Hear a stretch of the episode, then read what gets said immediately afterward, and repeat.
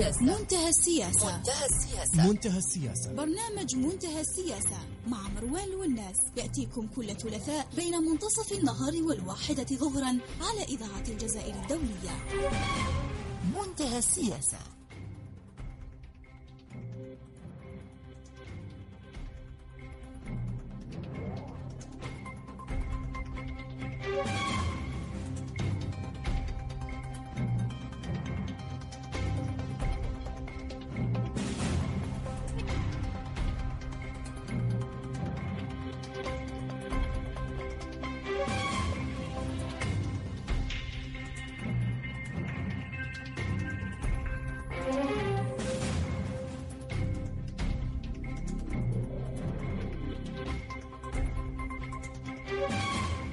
مستمعينا الكرام السلام عليكم ورحمة الله وبركاته وأهلا وسهلا بكم إلى حلقة جديدة من منتهى السياسة.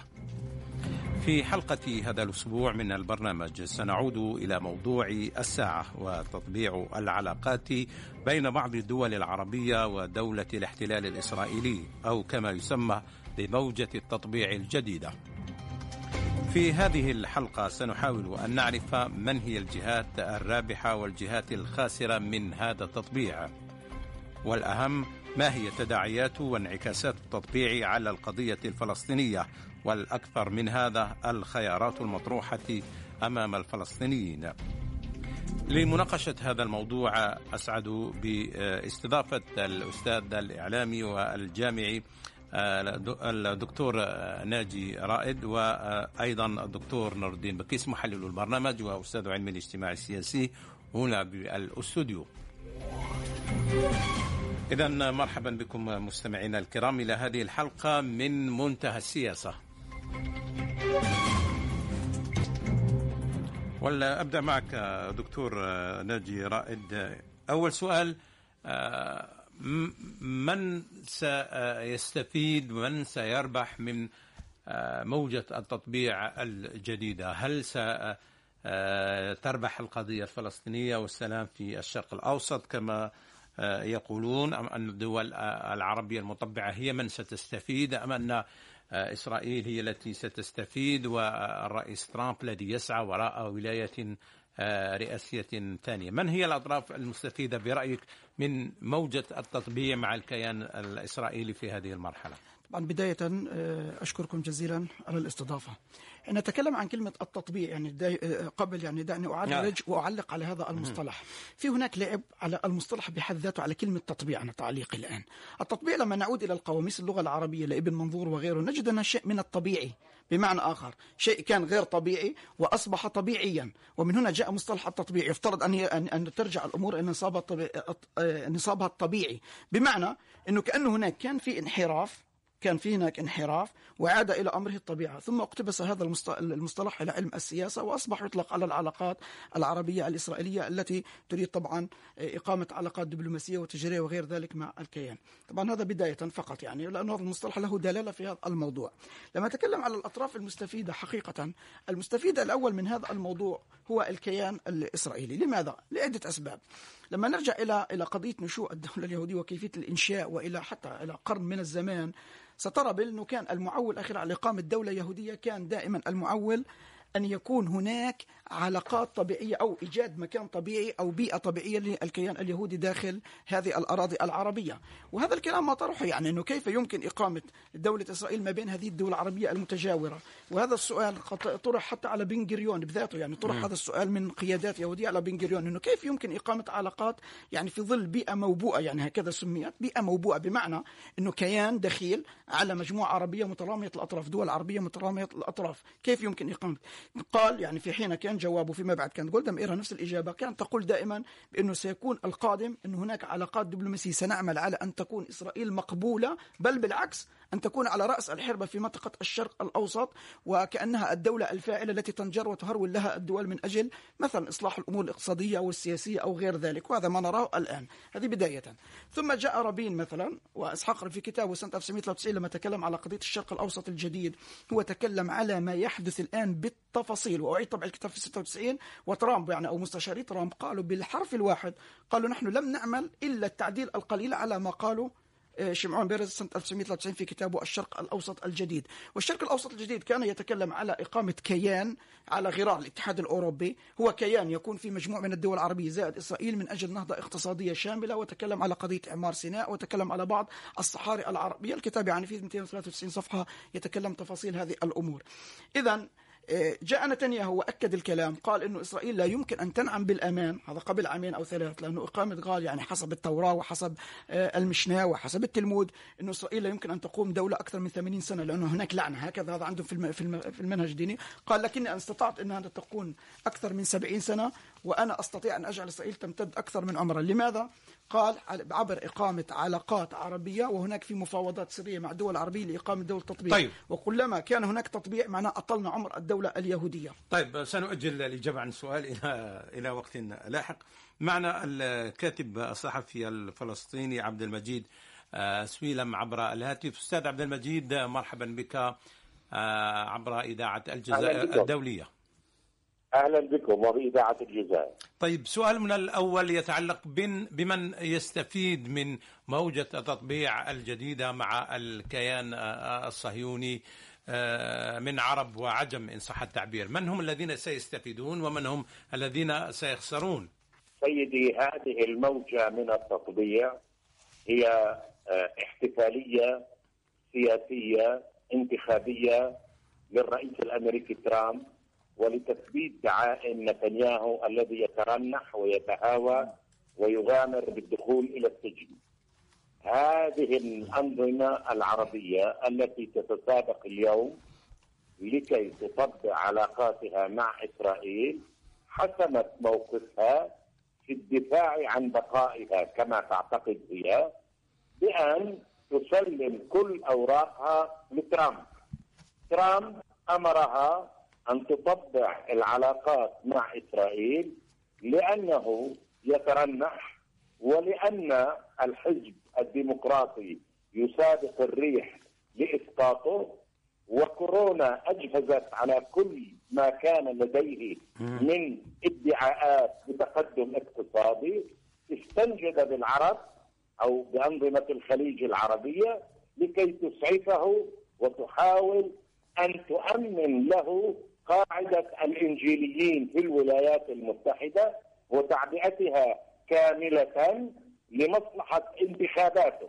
فهرع العرب لنجدة أو لنجدته وطبعا الوسيلة هي إسرائيل.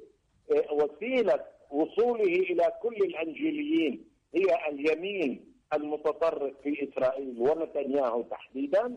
وهرعوا من أجل أن يحافظوا على أنظمتهم لأنهم يعتقدون بأن سقوط ترامب سيعني بالتأكيد بالتأكيد خسارة مدوية لهم.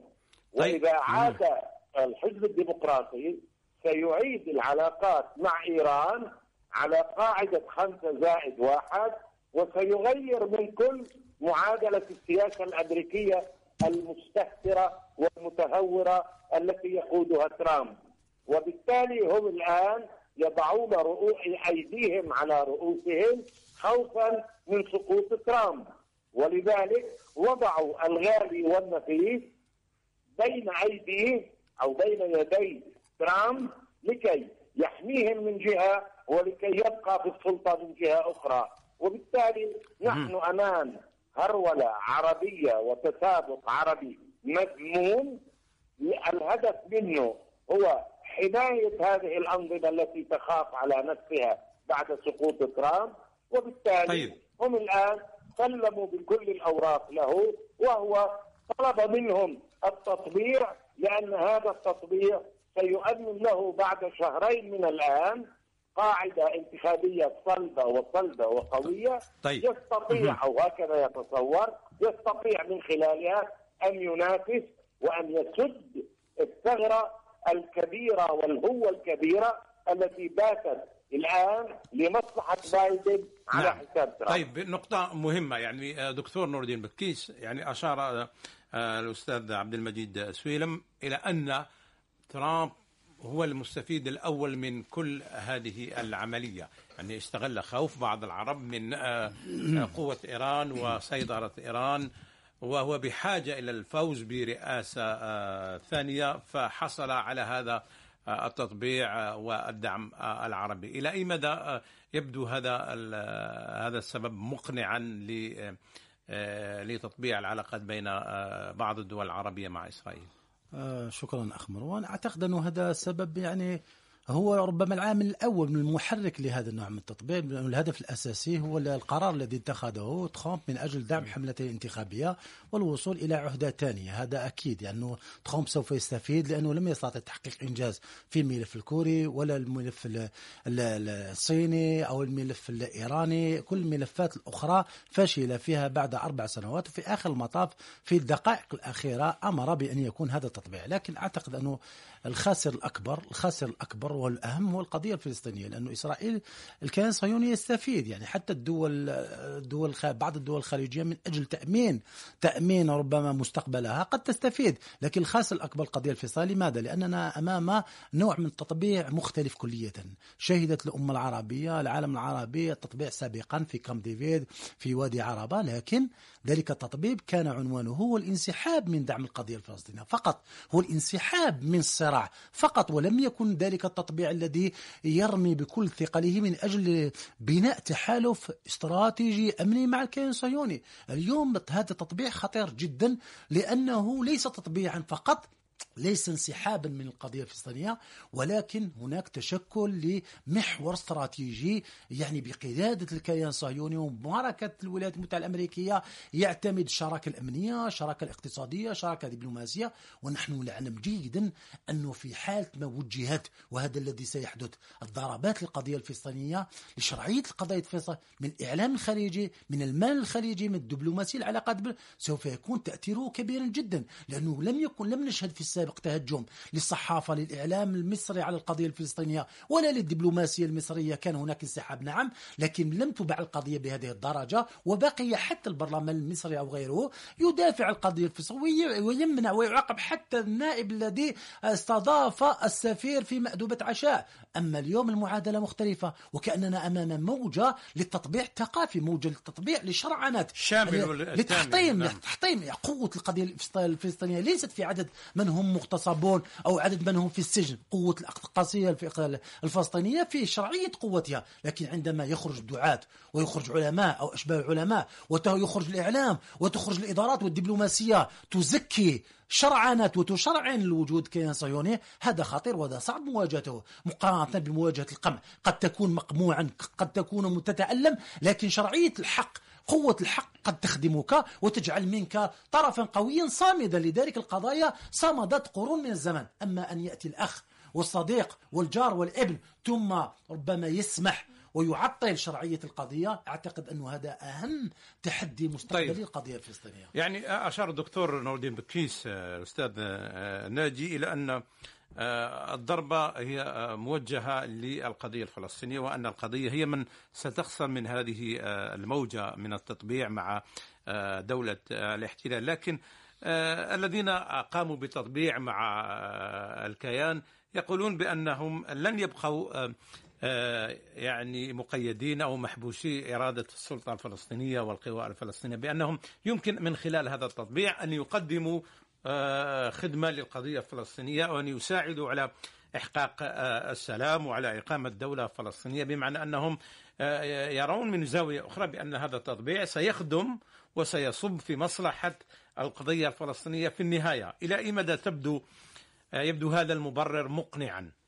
طبعا هذا الكلام يعني لا ينطلي على عقل طفل صغير يعني لن أقول لك على عامه الناس وكلام غير مقبول وغير يعني لسببين. حتى منطقيا يعني عيد تركيبه منطقيا. فلسفيا لن تجد له تركيب واحد مفيد في هذا الموضوع الدليل على ذلك الآن مثلا الاتفاقية الأخيرة مع إحدى الدول العربية اتفاقية أبرام لما تكلمت على قضية المجلس المسجد الأقصى والتقسيم الزماني والمكاني الذي الآن اليهود له أكثر من 15 سنة منذ انتفاضة الأ- 20 سنة منذ انتفاضة ال 2000 دخول شؤون المسجد الأقصى لم يستطيعوا فرض التقسيم الزماني والمكاني ورغم القوة. إحنا شفنا العام الماضي وقبل العام الماضي انتفاضة السكاكين انتفاضة خلع البوابات يعني الانتفاضات لم يستطيعوا. في اتفاقيه ابرام هذه التي عقدت الآن مع دولة الإمارات الآن مثلا قامت بالتقسيم الزماني والمكاني الثابت الثابت. ليس يعني قبل اليهود كانوا يطالبون والأعضاء البرلمان في الكنيسة اليهودي كانوا يطالبون فقط انه صلوا صلوات لكن هذه الدول لا تملك الحق في أن تثبت مثل هذه أنا أقول لك لماذا. أنا أق- أنا ما س- علاقتها ب أنا سأعيد لك هذا الموضوع. هي دول وحكومات لها أراضي أخرى ولدها أنا سأقول لك هذا الموضوع. الشقيري في مذكراته لما كان رئيس منظمة التحرير الفلسطيني قال كلام جميل جدا الآن الآن يحدث.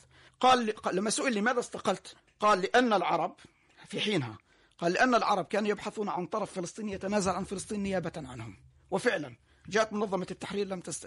جاءت السلطة رغم الضغوطات والاتفاقيات اللي تكلم عنها الدكتور ولكن السلطة عملت اتفاقيات لكن في نفس الوقت بقيت متمسكة على الأقل بالثوابت بالحد الأدنى يعني. بالثوابت على الأقل إنه يهودية الدولة مرفوضة، القدس مرفوضة، اللاجئين مرفوض، بقيت متمسكة.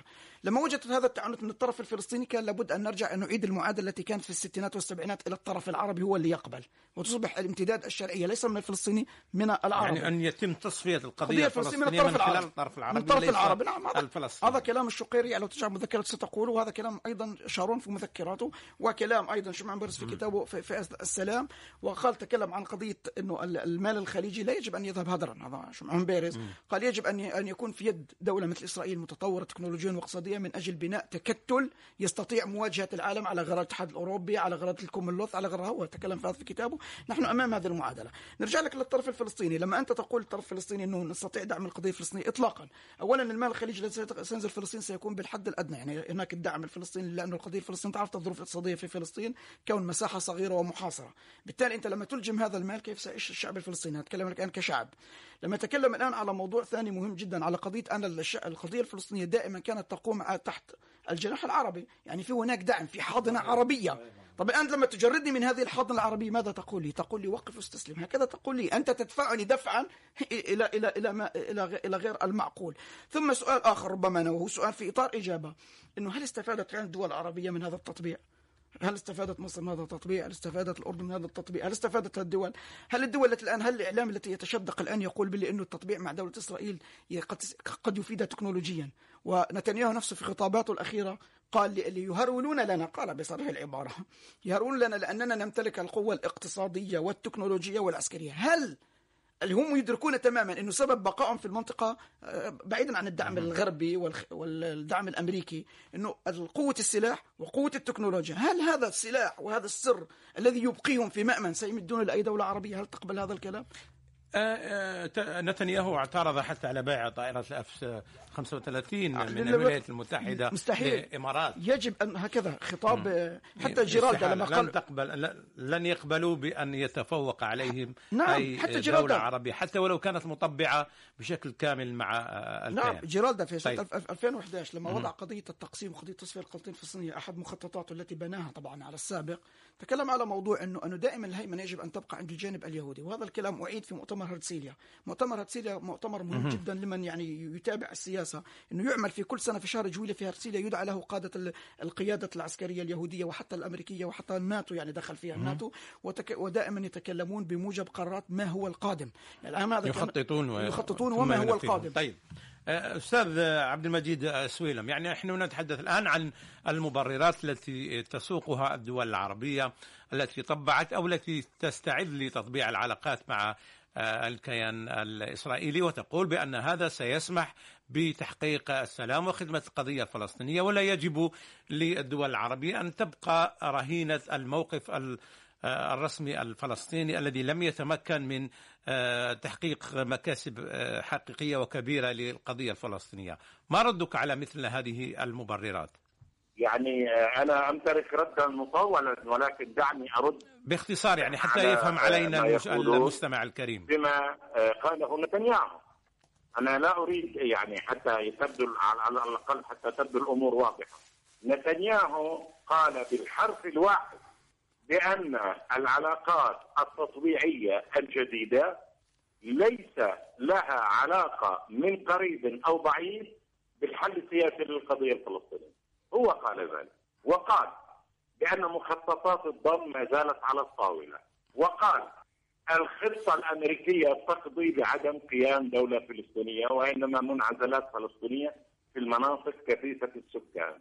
وقال ستبقى غزة مفصولة وإذا أراد الفلسطينيون أن يقيموا دولتهم فليقيموها هناك.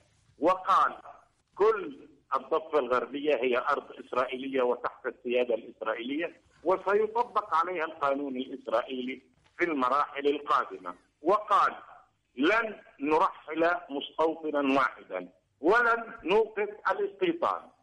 والقدس المسألة منتهية ولا شيء في العالم هذا الاختراع الذي يسمونه حق العودة هذا شيء غير موجود.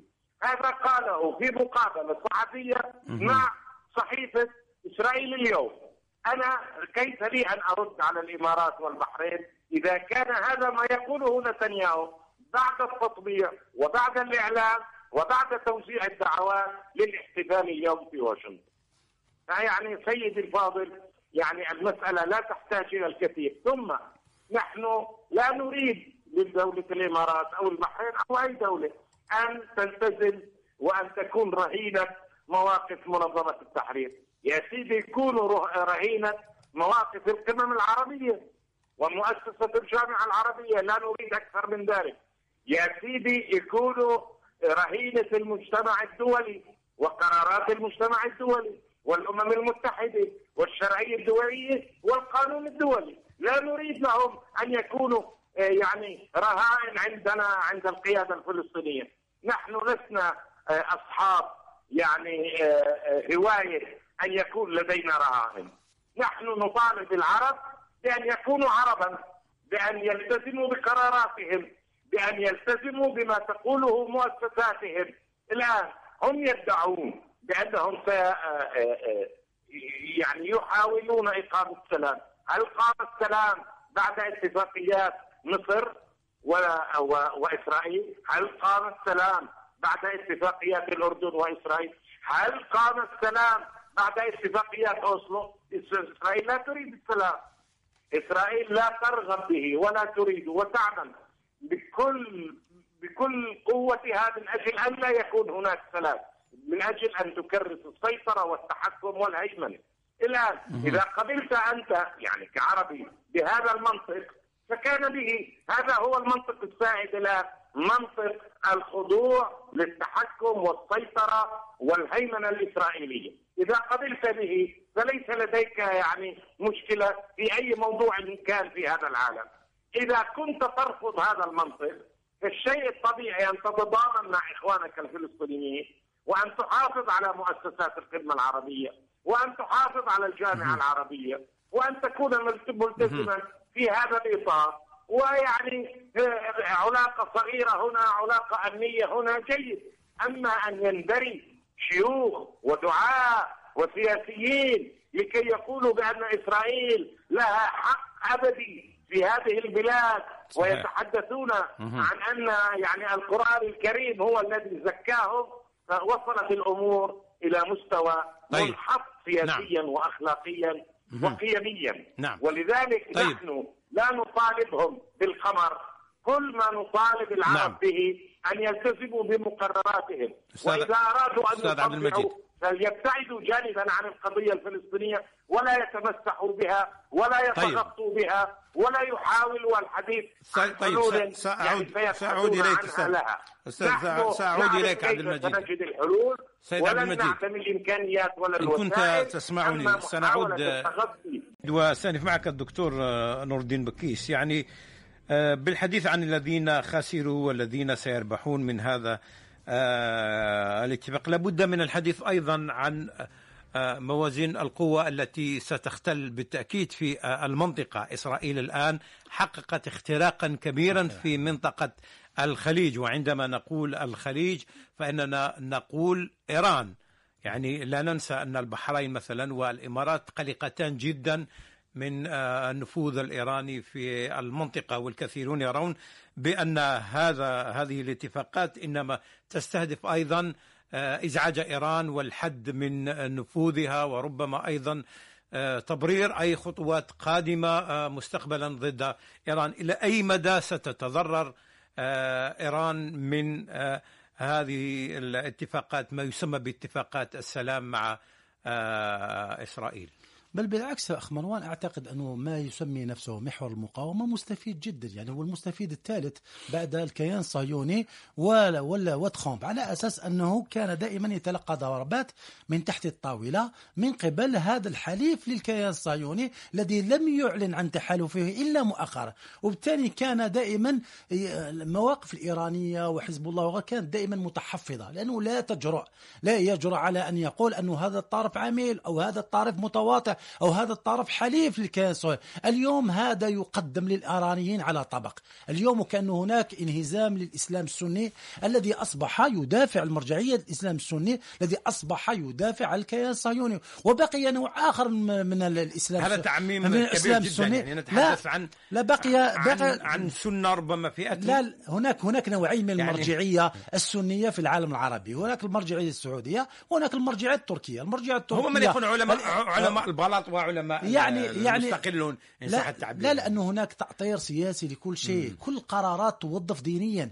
الإخراج الآن الإخراج التطبيع. هو إخراج ديني يعني في آخر المطاف. وسوف يملى على الشعوب والجزء من الشعوب سوف تستهلك ذلك. لأنه المشكل الاساسي أخ مروان أنه فيما بعد سوف يحاول الدول الخليجية تحاول متى؟ إقناع الشعوب بذلك. وبالتالي إظهار أن الشعوب موافقة شعوب موافقة على ذلك. هذا الأمر سوف يستدعي ردود أفعال من شعوب أخرى.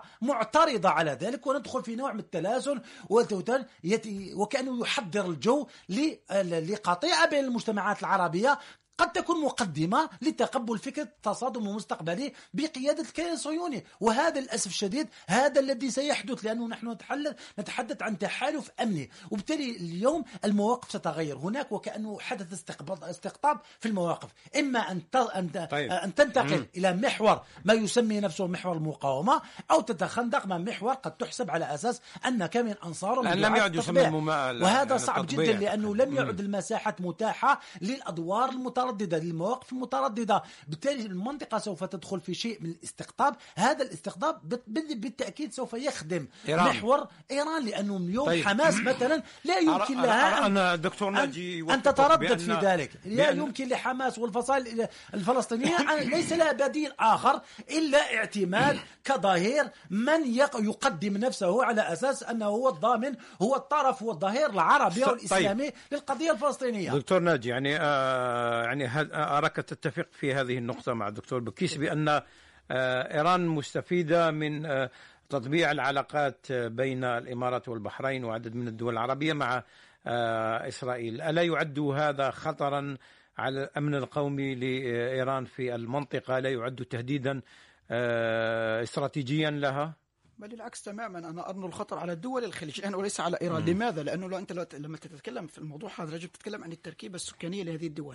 لما تتكلم عن 60 ل 65% من سكان البحرين شيعة أو المرجعية الدينية الشيعية. لما تتكلم عن الإمارات فيها جزء لا, لا بأس بما شيعة. السعودية فيها جزء من الشيعة. هناك أصول إيرانية نعم أيضاً. نعم. إذا الآن إيران أصبحت لها مبرر نحن مقاومة والآن بالعكس إيران سياسيا نظمت أمورها سياسيا يعني بمعنى آخر أنه أصبحت هناك في داخل إيران الكل يتفق على أنه في أن نصطف خلف القيادة الإيرانية لأنه كدولة من الممانعة هذا حسب رأيهم. هذه النقطة الأولى. اثنين إعادة توحيد الصفوف في داخل إيران بعد تشتت خاصة المظاهرات الأخيرة شفنا في إيران شهدنا من إيران. هذا لصالح إيران. اثنين أنه إيران يمكن أن تلعب بورقة الأقليات السكانية أو مش حقيقة مش أق- أقليات. في بعض الدول أقليات لكن في البحرين مش أقلية. في الكويت عربية. ليست بأقلية أيضا يعني نتكلم في هذا الموضوع. إذا ممكن إيران أن تلعب هذه على هذه الوظيفة المرجعية الدينية وتحدث القلاقل في هذه الدول. وبالتالي تصبح أنه واحد بواحد. بمعنى آخر إذا إذا ما إيران. آه، تم آه، استفزازها أو حلفائها قاموا بضرب إيران أو محاولة أو التعدي على مصالح إيران في حال مقبل قد تستفيد إيران في تحريك هذه ال- اليمنية. في التجربة اليمنية مثال تجربة إيه، لبنان. لبنان. آه، في سوريا. يعني التجربة الإيرانية في هذا الموضوع لها يعني تستطيع أن تتحكم في هذه الأضرار وخاصة أن المرجعية الدينية في إيران تستطيع يعني تستقطب بشكل كبير أكثر للأسف الشديد. للأسف حتى نتنياهو أو حتى أحد الناس الذين ردوا على نتنياهو في الكنيست قالوا هذا الكلام. قال عندما تتكلم على المحور السني أش... على المحور السني الإسرائيلي نجد أن المحور السني ضعيف جدا. هذا قالوها نعم هذا كذا قيلت في البرلمان. يعني في اليوتيوب تجدها يعني لمن أراد أن يقال. ولكن نجد أن المرجعية الدينية الشيعية أقوى بكثير للكل يصطف حولها. إذا غدا إذا لو حركت إيران هذه هناك البحرين- حتى هذا الاتفاقات هناك من يرى بانها أيضا تستهدف تركيا رغم أن تركيا لديها علاقات. طبعا لأنه الآن إحنا انقسمنا إلى قسمين. انقسمنا إلى الدين السعودي وهكذا قالها ديفيد كوهين يعني الإعلام اليهودي اللي دائما يعني يظهر في القنوات ويهاجم قال إنه الدين السعودي أو المدخلية السعودية هذا أقرب لنا. اذا ما معنى أقرب لنا اذا تتفق معنا ولهذا وجدوا حتى التطبيع في تفسير القرآن الكريم حتى سورة الإسراء مؤخرا يستعملون الآيات نعم. القرآنية والأحاديث قال والله إحنا النبوية. مجبرين ربي قال في القرآن يعني أصبح هناك حتى تطبيع في تفسير الدعوة وتفسير القرآن الكريم وتفسير حتى الأحاديث وإعادة قلبها لي النص لكي يتوافق مع نعم. قرار سياسي م- نعم. لكن لكن المحور التركي بالاحرى أو هو ممكن يعني جاء بالنسبة لتركيا يعني هل. هل باعتقادك الآن تتضرر مما يصبح يحصل؟ البديل داخل بديل. السني يصبح البديل الوحيد يعني. تصبح الآن تركيا أصبحت بديل وحيد الثاني. مستفيدة. آه. معناها من الكل سي- سي- سيروا إلى تركيا لكن هناك من سينافسونها في العلاقة مع إسرائيل يعني والعلاقة مع الولايات المتحدة. لم تعد هي فقط الوحيدة الدولة الع- الإسلامية الوحيدة. القوية التي تملك علاقات مع إسرائيل ومع الولايات ليست المتحدة. فقط علاقات الإيران الآن أصبحت تصنف من الدول الاقتصادية الكبيرة يعني اقتصادياتها كبيرة. إيران لأنه مصنفة ضمن آه، محور الشر من آه، زمان يعني ليست آه، جديدة. تركيا لا نتحدث عن تركيا. من الدول الاقتصادية يعني أصبحت 16 أنا أعتقد 12 عالميا. بالتالي الآن تركيا تستطيع يعني لها معادلات اقتصادية وتستطيع أن تقوم بأحلاف. وهذه الزيارات اللي قام فيها أردوغان إلى روسيا إلى السنغال إلى دول كثيرة حتى الجزائر زار دول كثيرة. من أجل ماذا هذا؟ من أجل تكوين حلف آخر. وهذا الحقيقة أنه العالم في حال تشكلات كبيرة جدا. العالم قاعد يتشكل العالم يتشكل. فقط كلمة تفضل. واحدة فقط آه، مهمة جدا. أن المعسكر المتحالف الأمريكي يعني في حال تفكك كبير جدا يعني. هناك صراعات ثنائية داخل المعسكر يعني بين تركيا الحليف الأمريكي وفرنسا الحليف صحيح، الأمريكي صحيح. وتركيا والسعودية. يعني هناك تخلخل كبير جدا. هذا يخدم الطرف الآخر الذي يبدو أكثر وحدة وأكثر تماسكا. أستاذ عبد المجيد آه، سويلم إن كنت تسمعني. آه، الآن يمكن نعم. أيضا أن نتحدث عن الذي ستخسره القضية الفلسطينية والذي سيخسره الفلسطينيون. وبالتالي ينبغي أن نتحدث عن الخيارات الآن المطروحة أمام الفلسطينيين. يعني لا ننسى أن هذه الاتفاقات بالتأكيد ستكون لها تداعيات وانعكاسات السلطة الفلسطينية سحبت سفراءها واتخذت قرارات آه، مواقف حادة تجاه ما يجري. برأيك آه، ما هي ال- الخيارات الآن آه، المطروحة أمام الجانب الفلسطيني؟ كيف يجب أن يتصرف؟ كيف يجب آه، ما الذي ينبغي عمله خلال الفترة القادمة؟ آه، نعم اولا أود أن أؤكد أنه في قراءتي للمتغيرات الإقليمية المحيطة بالقضية الفلسطينية بالمناسبة أنا أستاذ بجامعة القدس أساسا وأدرس هذه المادة الدراسات الإقليمية. التغيرات الإقليمية اللي بتصير التي تحصل اليوم هو اتجاه وليس موقف فردي من دوله هنا ودولة هناك. في نظام عربي يتداعى. في نظام عربي آه، با- بات يقبل بإقامة علاقات مع إسرائيل ويفضل علاقات مع إسرائيل بدون أن تحل القضية الفلسطينية هذا متغير هائل وليس بسيط وليس آه، آه، آه، آه، مجرد موقف آه، آه، سياسي آه، لكنه مؤقت لماذا مؤقت؟ لأنه مرتبط بترامب وبنتنياهو وليس مرتبط باتجاه عالمي ليس ظاهرة عالمية وإنما الظاهرة السياسية يعني تتركز الآن بكون أن ترامب كممثل لليمين الأمريكي المتصهين موجود في سدة الحكم بالولايات المتحدة وبوجود ائتلاف يميني متطرف آه، قومي آه، على أسس عنصرية موجود في إسرائيل. ها يعني هذا مؤقت وليس دائم. الاتجاه في تداعي الإقليم العربي هو اتجاه دائم. يعني مستعدون هم مستعدون الآن للتطبيع مع إسرائيل. الآن هذا الاتجاه سيتوقف إذا طار ترامب وسقط نتنياهو هذا اولا وبالتالي الأخطار علينا ليست أخطار استراتيجية من زاوية من زاوية موقف العالم وإنما من زاوية موقف النظام العربي. يعني الخطر الآن الكامن على القضية الفلسطينية موجود في النظام العربي. لو النظام العربي متماسك ما في أي مشكلة الصراع مفتوح لن تستطيع سلطه القرن أن تحقق يعني سنتيمتر واحد من أي تقدم حقيقي على الأرض. يعني على الأرض السياسية على الواقع الآن يقول إنه في استيطان وفي ضم وإلى آخره. نعم الخطر على القضية الفلسطينية بات كبيرا وسيكون أكبر إذا بقي ترامب لمدة أربع سنوات قادمه.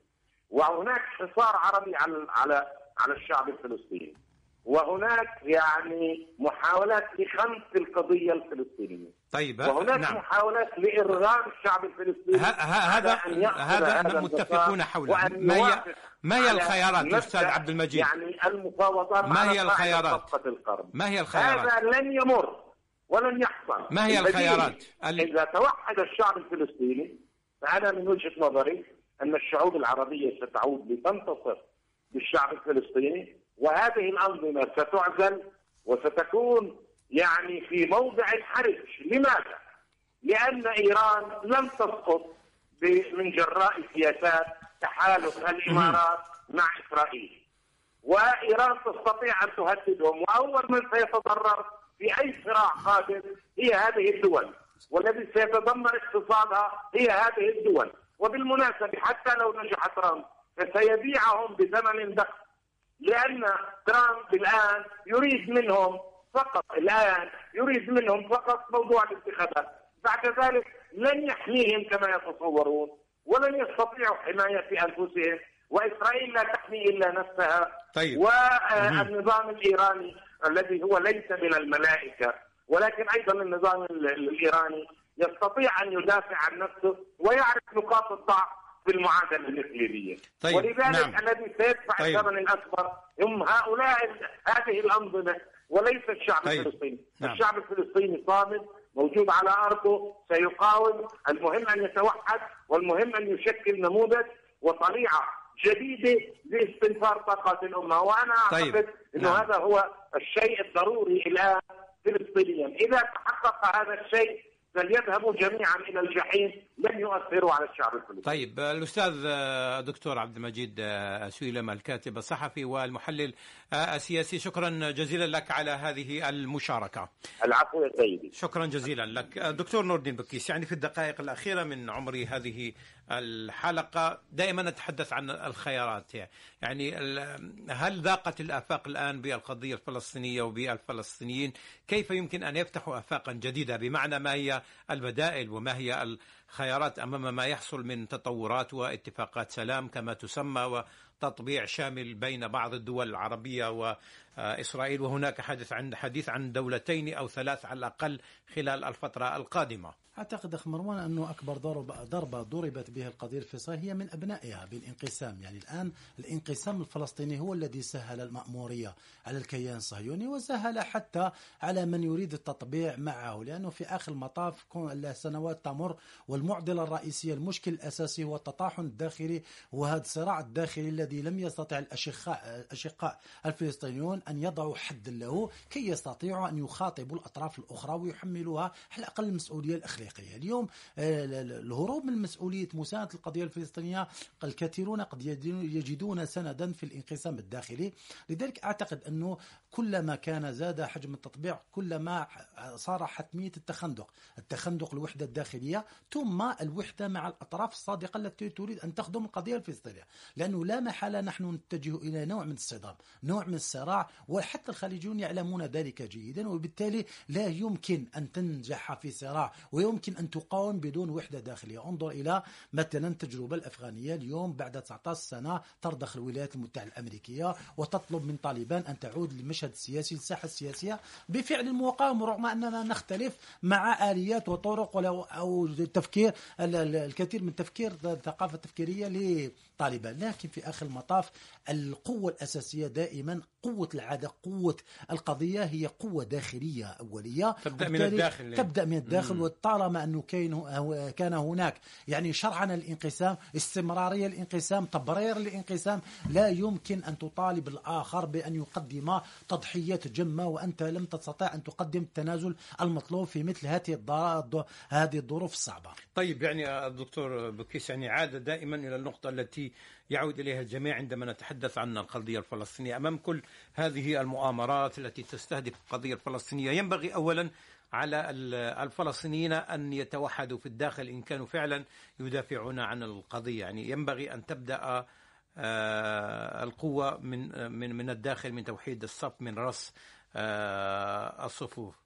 دكتور ناجي يعني لماذا برأيك؟ رغم كل هذه التحولات وكل هذه المؤامرات التي تستهدف القضية. إلى الآن ما زلنا نتحدث عن انقسام داخلي فلسطيني. للأسف الشديد يعني لما ترجع إلى إلى الانقسام الفلسطيني تجد إنه الانقسام الفلسطيني أحد أسبابه حتى في الطابع العربي لأنه تعرف إحنا الفلسط... الطابع الفلسطيني يعني حتى الطابع الطابع الإيديولوجي حتى الديني تخندق. هذا إلى هذا وهذا إلى هذا. اليوم أعتقد ان أكثر ناس يعني تلقوا الضربه القاضيه أو عفوا الطعنة من الظهر هو السلطة الوطنية الفلسطينية وهذا يعني ما عبر عنه الرئيس صراحة. لأنه حقيقة من من من ذكى هذا الانقسام هو الأطراف العربية بدرجة الأولى. لكن أعتقد أنه الفترة الأخيرة أنه رجع هناك صارت بيان فصائلي موحد وهناك في دعوة للي على الأقل أن تكون كلمة موحدة وصدر حتى هذا البيان. إحنا نعمل طبعا تقدم في هذا إيه، في هذا الموضوع. لأنه حقيقة أنه الآن التخوف اليهودي أنا قلت لك يعني دائما التخوف اليهودي هو من الداخل وليس من الخارج. بمعنى آخر هو من أبناء شعب فلسطين الذي يقوم سواء في غزة أو في الضفة الغربية. لانهم حقيقة هم الذين سيكون في محور الصراع. وأي يهودي جاي لاجئ من من الخارج جاي يعني جاء من أجل أن يهنأ في إسرائيل هكذا يعني يعني المصطلحات. فعندما يأتي ويجد هذا الكلام ويجد بمعنى آخر عدم وجود اهليه وجود عدم استقرار وفي اضطراب وأنه مهدد في كل لحظة وآن هذا الذي يعكر صفه حقيقة وهذا الذي يعني يسقط رؤساء وزراء في إسرائيل أو يطلعهم. يعني هذا هو موضوع الاستقرار الداخلي. طالما انه الاستقرار الداخلي فلسطين متفجر عند الشعب الفلسطيني لن يكون هناك أي استقرار. فأعتقد أن النقطة يعني التحول القادم يعني دول جامعة الدول العربية هي جامعة وظيفية الحقيقة للاسف شيء سقطت كل يعني خلاص سقطت آخر الأقنعة وكما قال نزار قباني سقطت آخر جدران الحياة فلم يبقى يعني فلم يتبقى شيء. الآن المعول على الشعوب العربية وبالدرجة الأولى على الشعب الفلسطيني لأنه صدقا لو ترجع إلى إلى إلى كل مفكري اليهود وتقرأ يعني ماذا ينظرون يقول إن إحنا الآن حتى لو اعترفت كل الدول العربية وقالت لهم هذه القدس على طبق نعم. الحكومات الحكومات. هذه على طبق من ذهب هذه القدس سيكون بحاجة إلى موافقة الشعب الفلسطيني لأنه رافض أن أن يقتلع من أرضه. وهذه التجربة يعني عرضت على الشعب الفلسطيني في توطينهم في العراق وفي دول كثيرة والشعب الفلسطيني كان يأبى في ظل ظروف الفقر والجوع نتكلم في الأربعينات إحنا والخمسينات. فما بالك اليوم؟ فالآن حتى يعني الآن مخطط جديد يعني طرح على القنوات العبرية بأنه في اتفاق من أجل نقل مجموعة من الفلسطينيين إلى بعض دول الخليج المطبعة. ولكن في نقطة مهمة جدا اشير يعني في نهاية البرنامج أنه حقيقة أنه كان كنا دائما نقول يعني كنا نتمنى مثلا والكثير من المحللين كانوا يقولون بأن مثلا لو كان هناك في التخلي عن اتفاقية أوسلو كان يقال. الآن أعتقد أن اليهود قاموا بتعويض هذا الكلام. حتى لو تخلت الآن السلطة وتنفذ اتفاق أوسلو ستكون هذه الدول الخليج هي من تمول الشعب الفلسطيني وقيام يعني يعني كما تقول تسيير المؤسسات. الفلسطينية. فبالتالي بعتقد حتى الورقة هذه سقطت من الشعب الفلسطيني فلم يتبقى إلى كما قال يعني العربي بن مهدي دعوا دعوا الثورة أو القوا الثوره إلى الشعب إلى الشعب يلتقط الشعب والشعب الفلسطيني ثائر أيضا يعني في هذا الموضوع سواء في الضفة ويوميا نسمع عن عمليات اغتيال وداس داخل فلسطين. فالشعب الفلسطيني منتفض أساسا والكلمة الأخيرة والنقطة الأخيرة تبقى والفيصل هي للشعب الفلسطيني وللشعوب العربية. طيب شكرا جزيلا لك دكتور ناجي رائد. الإعلامي والأستاذ الجامعي. شكرا أيضا للدكتور نور الدين بكيس محلل البرنامج وأستاذ علم الاجتماعي السياسي. شكرا أيضا لضيفي عبر الهاتف من الأراضي الفلسطينية المحتلة الدكتور عبد المجيد سويلم الكاتب الصحفي والأستاذ الجامعي. شكرا لكم أنتم أيضا مستمعينا الكرام على طيب الإصغاء والمتابعة وإلى حلقة قادمة إن شاء الله.